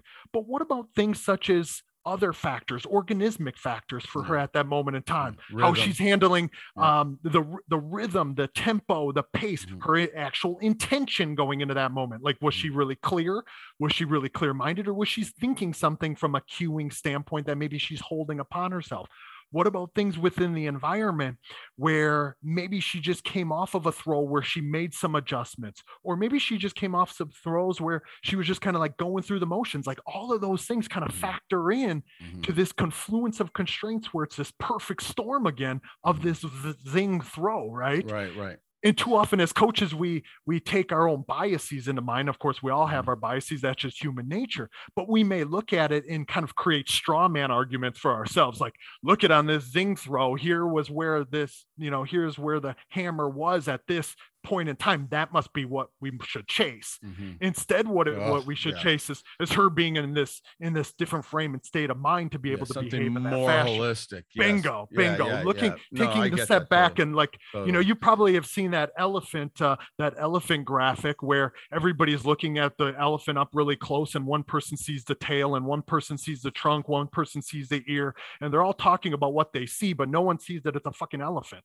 yeah, yeah. You know, yeah, like yeah, because yeah, no one's actually taking totally. a step back and really it's like the elephant and all the parts and how they come together is what no, makes no, the elephant what it is. yeah, Well, I mean, I think you know also it, it, it, this this uh, this whole discussion can evolve into how how you set up training and yes. your and your periodization and your planning. So so the the the the type of training I use which was uh, invented by this Dr. Bondarchuk, is very, very uh, strict in its mm-hmm. in its app in its dosage, right? Yes, so yes. you you present. I, I, don't want to get too into it, but you present uh, workouts, trainings, programs, whatever, and you don't change them. You repeat, you track performance, which we can do very easily because we can throw outside as long as we can throw outside all the time, or we can use a bar velocity to do it as well. Uh, we we we track progress, and then when they peak, then we change the set of exercises, mm-hmm. which sounds counterintuitive to what a lot of what you've been discussing. However, I, I will say this: uh, it it he's a big believer and i'm a big believer in that when when the athlete throws we're always throwing a combination of light competitive and heavy hammers right mm-hmm. which is different from what a lot of traditionalist coaches do which is in the off season you throw and that's and th- that's if they do this because a lot of coaches I mean only throw the competitive weight all the really? time. That's all. Oh yeah, yeah, yeah. Oh no. Oh, that's mind boggling. Yeah, I know. and especially and and that's more prevalent with developing athletes, if you can believe that, right? Whereas just because you know, they want the consistency and they want to reduce the variability, so they, they, just okay. They they just there's no that's all they have, or that's all they you know that's all they do, and they you know it's always the same thing. They throw mm-hmm. the competitive weight, 12 pound hammer, and or shot in high okay. school. They do the hmm. same exercises, squats, cleans, bench, that kind of thing. Anyways, mm-hmm. but Bondarchuk, you know, we're always about the, you know, we're always throwing light, some something close to the competitive weight, or uh, you know, not the exact competitive weight, but a little bit heavier, a little bit light, and a heavy hammer, right? Whereas, uh, but there's a a more traditionalist will go at, in the early off season all heavy hammers and as they go towards the competitive season it gets lighter and lighter and lighter and then they introduce the competitive weight somewhere in there but i i like i always have a heavy and a light in there just mm-hmm. because mm-hmm. um, I think that you know uh, outside of what we've been talking about, those you know you need you need to have that rhythm in there and i'm uh, those two different rhythms three. well, and, and it's problems. It is. It ends up being problem solving Well, in and of itself, right? To move from one to the next. because of what I'm about to say, which is this whole idea of countering, which I've not talked about. So this, this, well, in a, in a roundabout way, I have. So when the hammer picks up speed and it has this pull, you have to be, you counter it with the weight of your body, right? And that's why drills don't typically work where there's where you're not actually. exactly, exactly. So And that's the information, Derek, to one has to become sensitive to and navigate around. Exactly, exactly. So Murofushi, oddly enough, and I I had a um, um I did a podcast with uh one of his coaches and a good friend of his, Don Babbitt, who's also one of the world's top throws coaches. He I I did a podcast back uh, uh, last year with him, and uh, he was talking about a biomech uh, like Koji Murofushi is actually a biomechanist by, Oh, really? profession. Yeah, Okay. yeah. And so he studied the hammer like you know he's Japanese and I mean you know he's right into it right. Well, he did a study, you know, uh, which is really interesting, and I think it's something that most hammer coaches would be able to tell you but he you know put it in a concrete objective terms with measurements is that if you look at beginning throwers uh, uh, middle throwers so say at a at a you know at, at a moderate level Mhm. and elite throwers okay so where and you, he measured their center of gravity both at the low point or where the ball was pulling the most Mhm. and measured it measured their center of gravity uh, relative to where the ball is at the high point okay which theoretically has the least right? He put in objective terms that beginners were where when the ball uh, was low at the low point they their center of gravity was low. When the ball was high their center of gravity was high. The elite people were the opposite where when the center of gravity was low so when the ball is low to the ground they were up against it like they were i mean there's if you take you you could take still shots of some of these guys uh and women uh, but particularly guys because there's more pull on the ball um and it's a heavier ball. But if you take an elite thrower going into turn three their last or their last turn they're they're basically standing straight up right like you you you wouldn't necessarily notice it in a when you look at it in real time but if you break Right. it down frame by frame and then within a- tenth of a second when the ball is up at the high point their their center of gravity is is at the lowest point. So it's always opposite the ball. Whereas a beginner for whatever reason their tendency is to follow the ball. They follow the the weight of the ball. When the when the ball pulls they go towards it. That's one of the things that and that's the thing that this kid i was talking about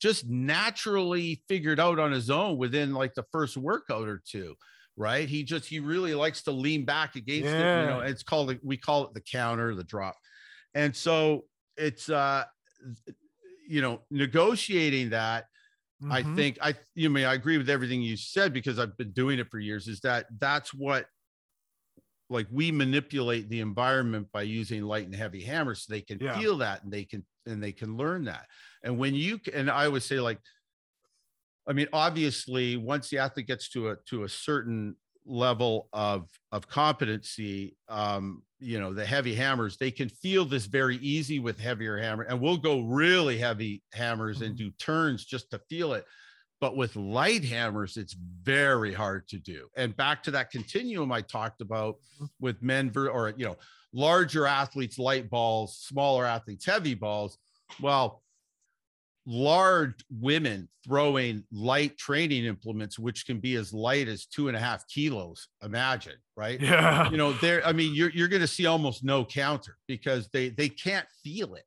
But i always say like if they can get their technique like if they can you know if they can get like when they're throwing those balls well in terms of distance and with rhythm and good technique you know they're on because you you you know that they've they've established something. They're in what we call peak condition because that's very very hard to do right? Because you just don't feel it. It's it's almost for them it's like it's like it's like doing a drill with a stick almost right? They they cannot move the ball fast enough to create enough pull where that where a 250 pound woman or you know 200 pound plus woman is going to be able to hang off of it she just can't do it she'll fall right. on her ass right so. well and it's taking place in such a short period of time and, it, and the information mm-hmm. is coming to the system so quickly yeah. that you can't consciously become sensitive to it right? Yeah. You just can go, you can be conscious about how the entire action feels, mm-hmm. but probably not the smallest nuances of it because of the, yes. the continuum or where you exist on the continuum.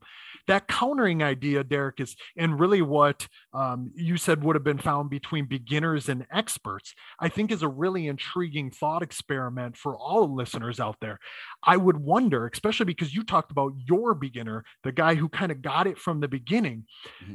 In I'm guessing that you know here's another bernstein idea and i know that i've dropped a lot of bernstein and bruce lee quotes in this in this hour and a half but this other idea from bernstein was that no natural phenomenon can be understood without carefully considering how it emerged and so if we think about the hmm. phenomenon that is the beginner interacting with the hammer and throwing it did it emerge in that fashion? Because we oftentimes with beginners try to take a more part to whole type of methodology where we don't actually allow them to interact with the whole as much as we do the parts. And so it's really compartmentalized it's really um, simplified it's really isolated in a means of trying to teach it as opposed to doing that which what the expert has had all of these reps all these exposures all these experiences. So now they have self-organized and and i hate to throw that term into the mix here right right now. Obviously this is deep into the conversation because there will be these different ideas of self-organization. But what has emerged for the expert is off of all the exposures, all the experiences, and really all the problems that they have solved. So, what I would suggest, at least for those out there that are th- sort of thinking about this, working with the beginners or working with the people who are intermediates, is how much more quickly could you get their phenomenon to be closely related to that of the expert by having them solve problems that look, feel, act, and behave closer to the competitive event. And what you might find that does emerge for the beginner, like it did for yours, was something that does resemble the execution, the actual skill execution of that of an expert, where the countering action, their low center of gravity isn't when the um the hammer is low or the yeah, yeah, uh, you're calling yeah. it the ball is low in contrast it resembles that much more of the expert. I think there could be something to that where when it's studied when it's researched and we look at it across averages we know how most people treat beginners they treat beginners sort of with these kid gloves. We're going to take mm-hmm. our time. We're going to take these progressive linear steps. Mm-hmm. We're not going to move on mm-hmm. until you're ready. And I think the key specifying information times or phases, such as when they're countering or such as when they're going through the highest amounts of pulling force, they don't know how to navigate it because of the mm-hmm. drills and activities we've utilized because mm-hmm. we've treated them in this really reduced kind of local to global, really part to whole type of fashion. Whereas I would suggest, let's go to the whole, let's go to the global, yeah. let's let them explore and experience things there. I, I, I totally agree with you, and I I I've said this before to hammer coaches, you know, um, like I mean, this is not. I mean, I I uh, thankfully, I mean, I think you know, in my own coaching, to a large degree, in terms of setting up, mm-hmm. not so much teaching the technique, but setting mm-hmm. up training. I've yeah. done a lot of this, right? I but, mean, it's just inherent in what we do. I, have right. I've never been a big believer in drills. I've always, I've always been sort of a more of a whole uh, in terms of teaching. It's just, you know, with, mm-hmm. with, I did have this progression of, of, you know, not doing, not doing B until A was done, not doing C until B was done. But um, I, I've said to coaches before, you know, like, it, it's very easy to be fooled in the hammer when you watch people when you watch athletes in real time because there's a difference between having smooth looking smooth and having quote unquote and mm-hmm. having effective technique yeah right like like a lot of athletes will will will look smooth and in that it flow it look it appears to flow well but the the and we see this a lot in women today um, I don't, I'm not really sure why. It could be this whole thing with, um, you know, um, that I was talking about about this continuum, but but the, the the technique is not necessarily effective, right? Like in other words, they're not they're not applying force optimally. You know, for them, this may sound like it's going against what you're saying, but I think Mhm. it, it actually agrees with it. So it's like, so you you have to be careful. Yeah, I, I think a lot of athletes that do that, that look like that, have just been drilled endlessly. They've just been drilled and drilled and drilled and drilled, and so they they. but it's not hit- functional. it's not functional, it, or it's not as functional as it could be. Sure. Right? You you know you know what I mean? I, there's so many different layers. I mean, there's so many different things that kind of. I I hope the listeners out there are sort of kind of able to peel apart the layers for themselves on that Mhm. which what is being shared obviously and and what really makes sense to them and i think that's the idea of this too right because it's about utilizing again the bruce lee idea utilizing your own experience and then absorbing what is useful discarding what is not and adding what is uniquely your own I think that's really the coaching process for this as well, especially when we're talking about a highly complex event such as that which what you exist within. Mhm. And that's when we're talking about being a facilitator and knowing how to leverage ourselves to make something more functional or to assist something to become more functional. You never know what the athlete is going to sort of grab onto and what's going to resonate for him or her. And that then is going to show itself into the behavioral emergence that is the movement skill when and where it matters. And I think that's really the thing that we want to think about as uh, all coaches out there. Mhm. Think about how some of these ideas in uh, obviously, I've never coached a hammer thrower, nor will I probably ever coach a hammer thrower. But the ideas of how we may view skilled movement behavior transcends across sports, I believe. Right. And I think we're finding that, Yeah, just yeah. as we sort of speculated would be the case. So I've I've had you on here for quite a while. I do have what I just I I want to make one comment, and then I'm gonna and then I'm then I'm gonna ask you one question. Okay. I'm I'm all game. I'll stay on as long as you want me to. Okay. Well, Stu, okay, Stu's right. probably Stu's probably listening now uh, when he hears this later on, and he's gonna laugh. He's like, "Yeah, you're not even gonna be able to get Sean off." well, I'm the same. I mean, I could go forever. So, okay. So, uh, I, you know, I have kind of this, I go back and forth from this, you know, high performance slash elite, uh, uh, coaching. Now I'm all developmental. Um, people that listen to this podcast, I, I've done lots of podcasts at both podcasts at both ends, blah, blah, blah. Mhm. Okay, so where does ego fit into this? Because because you know, I I I know what the problem is, I think, because I go through it. I'm not I'm willing to admit it, you know, like and and this is like when I started this whole podcast, I I okay, I'm going to do this in a way that, you know, I'm just going to I'm always just going to throw it out there, put my put myself out there and because I want And people to- respect for that. Respect well for thank that. you thank you but i mean it's just but it's just the only way that you can get good good content to be honest with you i mean it has to be honest right Mhm. but here's the thing right so i know with me and i can tell you i see this all the time with with developmental coaches one of the reasons why we stick to these fucking models so Mhm. so strictly and we don't allow an athlete to go from from b to c until it's perfect because we get these models in our heads and we want the athlete athlete's performance and how they not just the distance but how they look is a reflection of of us and Mm-hmm. You our got own it. coaching right and you have to kind of let go of that to be able to do what you're talking about here You do. because because it's going to be messy as Mhm. fuck at the Yes, it will. at- at it, and there's no event it's going to be messier than in the hammer. So let's talk on that for a sec. Like, what are your Yeah. thoughts there?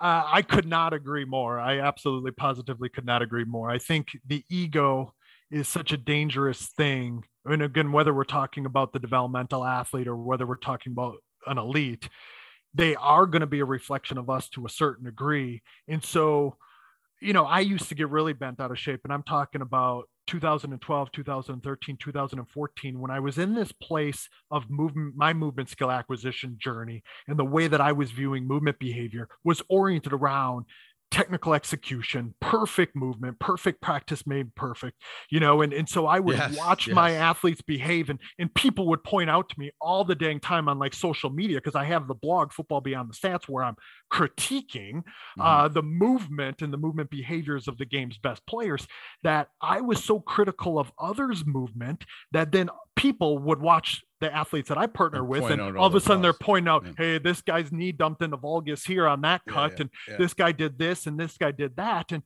and all of a sudden I'm like, okay, they're not wrong because obviously um, I'm doing that to others to a certain degree, and I'm judging, engaging uh, Mhm. someone's movement, and I'm like, wait a minute, maybe if movement isn't about those technical models anymore, but instead the movement is about someone finding their own honest, authentic expression of their own movement skill. Once I started chasing that path, I started realizing that there was bigger bandwidths for me to exist within.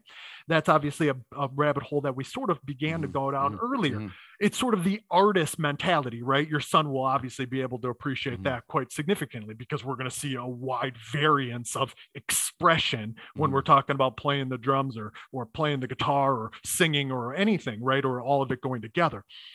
But anyways, where I'm going with that is this, Derek. What I find is that oftentimes we as coaches want to keep the athletes in their own respective box because we are worried about what the world thinks. We're even sometimes worried about what their movement may tell us about our own practices.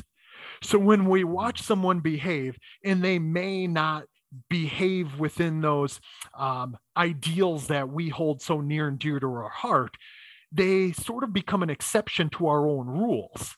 And we're like, Mhm. wait a minute, if that person is a reflection of us and that person's skill is a reflection of the work that we do and the things that we really try to, to hammer home, then what worth do I have in that person's movement skill? You know, Mhm. like I've always talked about in the National Football League, though the game's best are really the game's best compensators. And ultimately, they're the game's best adapters. They're not necessarily the ones that look the cleanest or look the crispest or look the most fluid. They're the ones that can adapt moment by moment under all the respective constraints and under the key performance inhibitors that the NFL brings.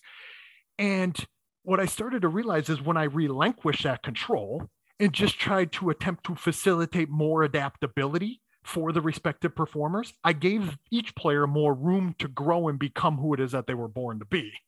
And it allowed them to really kind of have their own expression of themselves within their movement skill. Um, I stopped trying to like kind of keep them into their own, uh, let's just call it container and this is something again that I got from Bruce Lee when he talks about, uh, you know, his art of Jeet Kune Do, which is just his interpretation of the martial arts, is to use no way as the way. That one's own way is always going to be more important than any style or system that's out there.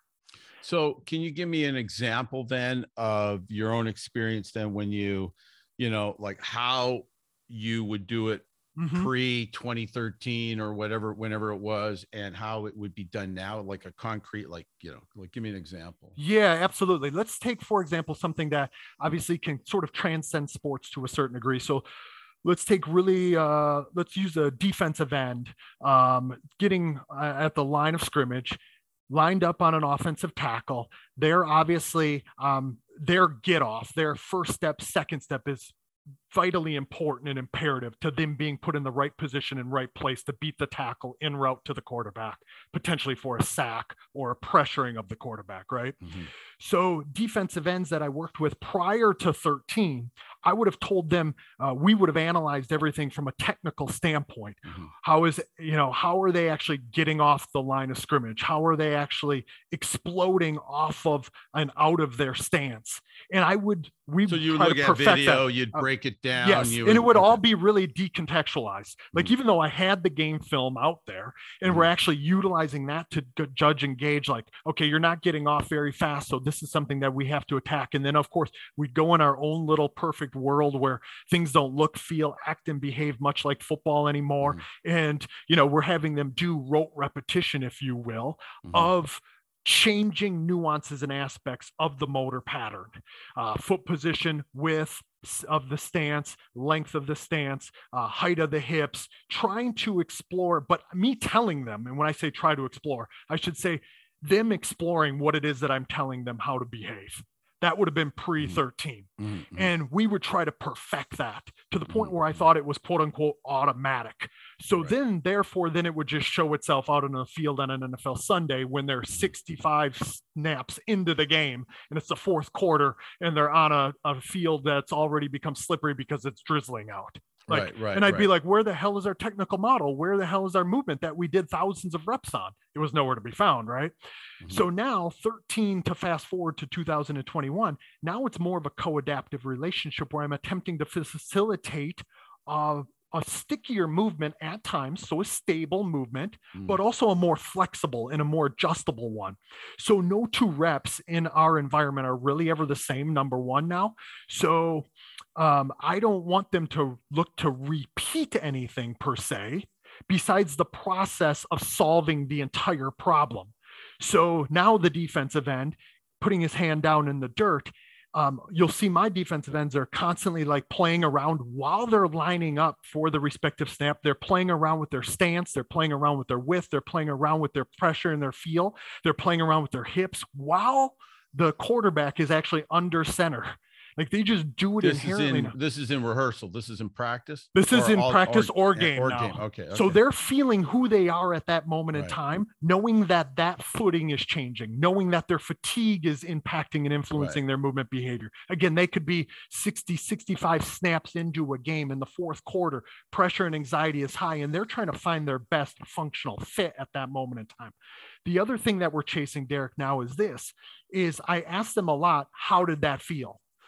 You know, Mhm. and, and I ask them a- a lot, how else could you look to behave? How else could you look to execute this respective movement? Let's say we're talking still about the stance. A lot of times I didn't even hear the stuff that athletes were telling me when I'd ask those questions 2013 and before. You know, like Mhm, I would have mhm. this idea of how I I, wanted them Yeah. to look because Yeah. I had studied all these Yeah, other no, I get it. defensive ends. And you're, I'd be like- you're gonna and you're gonna fucking make them look like that no matter Right. what. If I gotta stay out here all day, we're gonna do even if the guy was like. "Well, I can feel tendonitis in my knee when I do that," but like, "Oh, you just you're just weak. You just need to do more reps there." Yeah, yeah, yeah, You know? you just haven't done enough there, and, and that's why it just feels abnormal.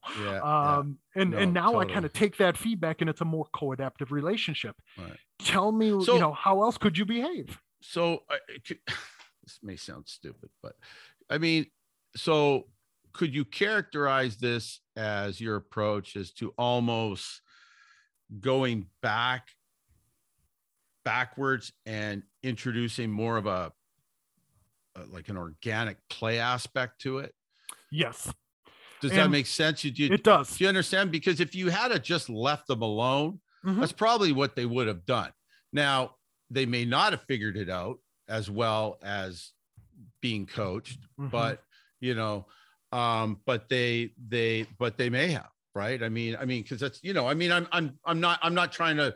Uh, don't get me wrong. I'm just I'm just trying to make a make a point here. I mean, is it like you're you're you're kind of going back to, uh, you know, opening up the environment for them to just react on their own and learn on their own, but you've also planted the seed, right? Like you've you've Yeah. you've, you've so It's a really good observation. It's a really astute observation on your part, in fact, because really, again, if Well, we view thank this, if we view this from a problem-solving paradigm or perspective, what we are aiming for is again authenticity. We're also aiming for an abundance of strategies or solutions that allows us to be stable, but also flexible and to be able to adjust and coordinate in an online fashion. And what I am trying to aim for within both of those things Mhm. is them to be sensitive to problem solving on the fly, right? Right, it, right. it needs to be them. I'm not out on the field. Um, Mhm. I can't do it the way that they do it. And so I have to respect that and kind of put that at the forefront of things. I, I think what I try to do is allow them to explore, search, and discover some nuances of their movement in their own gifts in their own unique and special way. And so people are going to hear that play idea or that they would just figure it out. Mhm. It, it isn't that we just throw them to the wolves and they can do anything No, because no. we might see some stuff. and that's that- not what I was. That's not No, what I was trying to get at. and I know you weren't, but I know other people out there might hear this idea Mm-hmm. of self organization or this idea of practice being a search process. Mhm. If we think about that, and I believe that that again transcends sports. I believe that every practice activity and every practice session should be a search process. Which, whether we're searching for a movement solution that will exploit the problem at that moment in time, or whether we're searching to grow an abundant movement toolbox at that moment in time, it depends on the time of the year. And you and Stu talked about um, training towards learning or training towards performance, Mhm, right? mhm, and there's mhm. going to be a distinct difference there. I'm attempting to allow the player to put their own fingerprint upon the game and upon their skill. Mhm. And the more I can get them to explore various ways of moving, um, the more I'm able to find like what's truly honest and authentic and individual to them. So it becomes a problem solving activity and process for the player, no matter whether we're learning for performance or learning for learning's sake. They're learning to learn to problem solve through their movement by however it is that I try to allow the environment to speak to them. And I think that's where, when you talk about um, kind of going back to this idea of playing, that's why we do some of the things that we do early in the off season. Um, and, and I've written a blog in the past two years ago uh, on how I periodize skill acquisition for the players that I partner with me. In February, um, and sometimes into early March, so we're talking about a usually a four to five week period of time. We're not doing overly football specific movements and overly football specific movement problem solving. I'm allowing them to become an athlete again, if you will, and allowing them to solve problems in an abundance and a plethora and a variety of ways. And so we'll do some like parkour, for example. Mm. We'll do some some Mhm. natural movement Mhm. where we'll just go play in nature. Mhm. And you're talking about the environment speaking to them. Some of these guys haven't even been in nature before. No, no. Oh, You know what I mean? Becoming more and more of a of an issue. Oh, absolutely. Oh God, my God, dude, you and I could. You know, I think we should do another podcast You know strictly on developmental learning. I think I think that we could we could go crazy with that. Uh, I do I do have another question, but you, you Yeah, I'm- another I'm- question. So, so I'm- I'm- I'm where where's the and this is going to be different for every athlete, obviously, but where is the line between thinking and moving instinctively when you when you put when you when these athletes are out there and whether it's whether it's practice uh what or game environment wherever like where let's talk about that for a second Yeah. And and there there's going to be a bunch of different rabbit holes that we could go down. Mhm. Like obviously if we go back to that gal that you mentioned earlier and how she couldn't consciously tell you anything beyond the zing type of uh, uh, Mm-hmm. Yeah. approach, right? So part of my Well, doctorate to be that I'm- fair to her she she definitely knew a lot about Right. her technique in that but she said when it that's just a quote when it goes well Mhm. it's not a i don't think it's just i just i just do it and the and i know it i know i did it right when the Mhm. ball just goes zing to the to, Well, to the and- side so and obviously I brought up the Barry Sanders example before. Mhm. And obviously, I've studied all the nuances of Barry at, at Mm-hmm. multiple speeds and in multiple different ways. But I've heard a lot of times when he speaks to people, when people talk about like how he made other players miss, because that's his evasiveness, his agility uh, was second to none. And that was the thing that made him the most adaptable, dexterous mover that, in my opinion, the NFL has ever seen. But when he talks about it, he said, the only thing I was trying to do was perfect the art of making that guy miss. But it Mm. wasn't about how I was moving. Just did I make that guy miss? Yes or no? Was it functional? Yes or no? Was it practical? Did it fit the problem at that moment in time? And I didn't think beyond that because there wasn't time to think, right? Mhm, And this is the most dexterous mover who's achieved the highest level.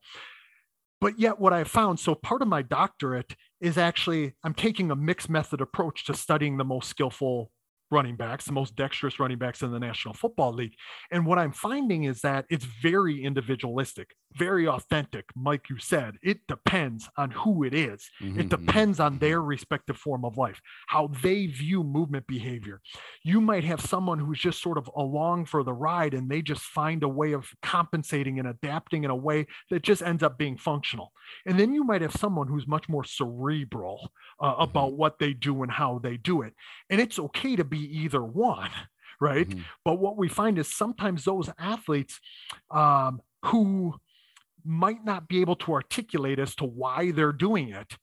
There's only so much information we can glean from that, which what they tell us. It's all a Mhm. feel thing, Mhm, right? mhm. So to go in trying to inject a bunch of technical cues to I- what they do and how they do it, probably the wrong road to go I was down. just gonna say you got to be super careful with them Yes, too because you get them you overthinking. You yeah you get them overthinking, the- or Yeah. or and i said this uh i said i think i said this in the podcast with stu you have to be careful with super gifted ones Mhm. one- ones that are movement geniuses let's say you you have to be careful that what you how you cue them if you cue them is right like you better know your stuff because they're gonna do it right away because the really good ones can Mhm. can do it in instantaneously so if- Adrian, Adrian was exactly that. Adrian Peterson, who I mentioned earlier, you would tell him to do something and it would literally show itself right in front of you. yeah exactly And I'd be like, oh shit, that's not what I wanted you to do. Why did you do that? Oh, wait, that's my fault. yeah yeah or or or exactly exactly or it had a domino effect right Mhm. because one of the things about the hammer is that it's a it's i call it the ultimate yin yang chicken and egg event because you can look at a mistake at one point in the throw but because it's truly rotational yet those rotations have different characteristics to them in terms of force application and pull and all this you're not really it's hard to determine as much as we mm-hmm. think we can what caused that mistake. You got it. You right? got it. like like it's it's not so easy. And so it's kind of sometimes it's like playing whack-a-mole. If you if you if you, you you see what you think is a flaw you go to whack that And the then all of mole a pops sudden up you- somewhere else. yeah you caused all kinds of issues somewhere else and this you know this happens with really good athletes because Mhm. or athlete or well you know athletes with huge amounts of faith in you uh because what you say to them it- you know they're going to do it so sometimes Yeah. sometimes you know i've learned to try to you know the and that's why i think the best workouts like stu said this you know is his goal is to just not say anything during Yeah. workout and i've i've i don't know if you got to the part of the podcast where i've i've you know i'm i've i've moved more towards filming in in not not all the time anymore but i'll film once or twice a week um from multiple angles process that send the athlete a video once a week and i'll Mhm. say look here's what i think this and then i try to keep as quiet as i can I dig that. I dig you that. know I did get to that part in the podcast, and I really dig that. Um, in fact, I it's something that I aspire to do as well. It inspired me to a certain degree because whether it's you or whether it's me or even let's throw Stu into this mix, like it's we have a lot to contribute to that which what is Mhm. unfolding. But oftentimes we will get in the athlete's way Mhm, if we mhm, try to contribute too much because there's always something else we could add mhm. right? And i think a lot of coaches fit within that uh, idea. There's so many things that we're seeing so many things we'd like to tinker with and try but it's about being able to say the right thing at the right time in the right way that Yeah. resonates for the athlete to then express itself through the skill for who they are at that moment and uh, you're a hundred percent spot on it's something that i'm going to try to do a lot more of as well, Well, here, in my here- own film oh go ahead Well, here's the other thing. So you, you're so you're an independent contractor, I, Mhm. I, I assume. So these Mhm. guys are hiring you, right? yes yes Okay, so I think one of the things that fucks this whole thing up totally is one-to-one coaching, right? It's really, really hard. And this kid I'm talking about right now, I coach him separately because Mhm. it's not he's not really within my the the the remit of my job. It's I'm, pri- I'm coaching him privately Mhm. and I have another girl I do that. But my job, where I'm getting paid, uh, with my boss with these other kids, there's four of them. Um, you know, I've so my my boss is in the process of uh of of a big facility upgrade and i've talked him into we have we have basically one training cage that we throw out of so one athlete can throw at a time right and i'll send them I'll give them two or three hammers. They'll take three throws in a row, and then they'll and then they'll they'll come out, and then the next guy. So they got all that weight in between, and it's always one to one. So what I've done is I've I've I've talked my coach into in this facility upgrade he's doing. This is all private. He's done this all with his own money. I mean, the guy, Wow. the guy oh, the guy's amazing. He's amazing. Anyways, um, I've talked him into adding a essentially four more circles right next to it with cages so I can have five athletes coaching uh, throwing at the same time. So they'll Mhm. all go in. I'll have five athletes walk into these into these five different cages. Then four of them are they're just makeshift smaller cages, just Mhm. enough to protect each other. They'll all throw three or four hammers, but the goal, the number one goal in that is to get more reps in. Pardon that term, okay, but More problem solved. but yeah, because I I only have an hour with these kids. Mhm. You know, they they because my my boss will not let me coach them longer than that because they got to get home, schoolwork, and all that, right? So I said, okay, well, if that's what we're gonna do, then these kids need they you need throws to throw the hammer. You need throws. You you you, need op, let's not call them repetitions. Let's call them opportunities to discover your Yeah. your, your own movement solution. Okay, I love let's it. call it that. Okay, I okay. want you to start calling it that from Okay, now on. yeah, yeah, no well, that's a bit of a mouthful to be honest with you, and that's something Stu would say. But anyways, anyways, but the I but but also the other big benefit to it, like I mean, these these, kids are gonna they're gonna triple the amount of throws that they're gonna get in a, in an hour, right? Which I think is a Mm-hmm. good thing, right?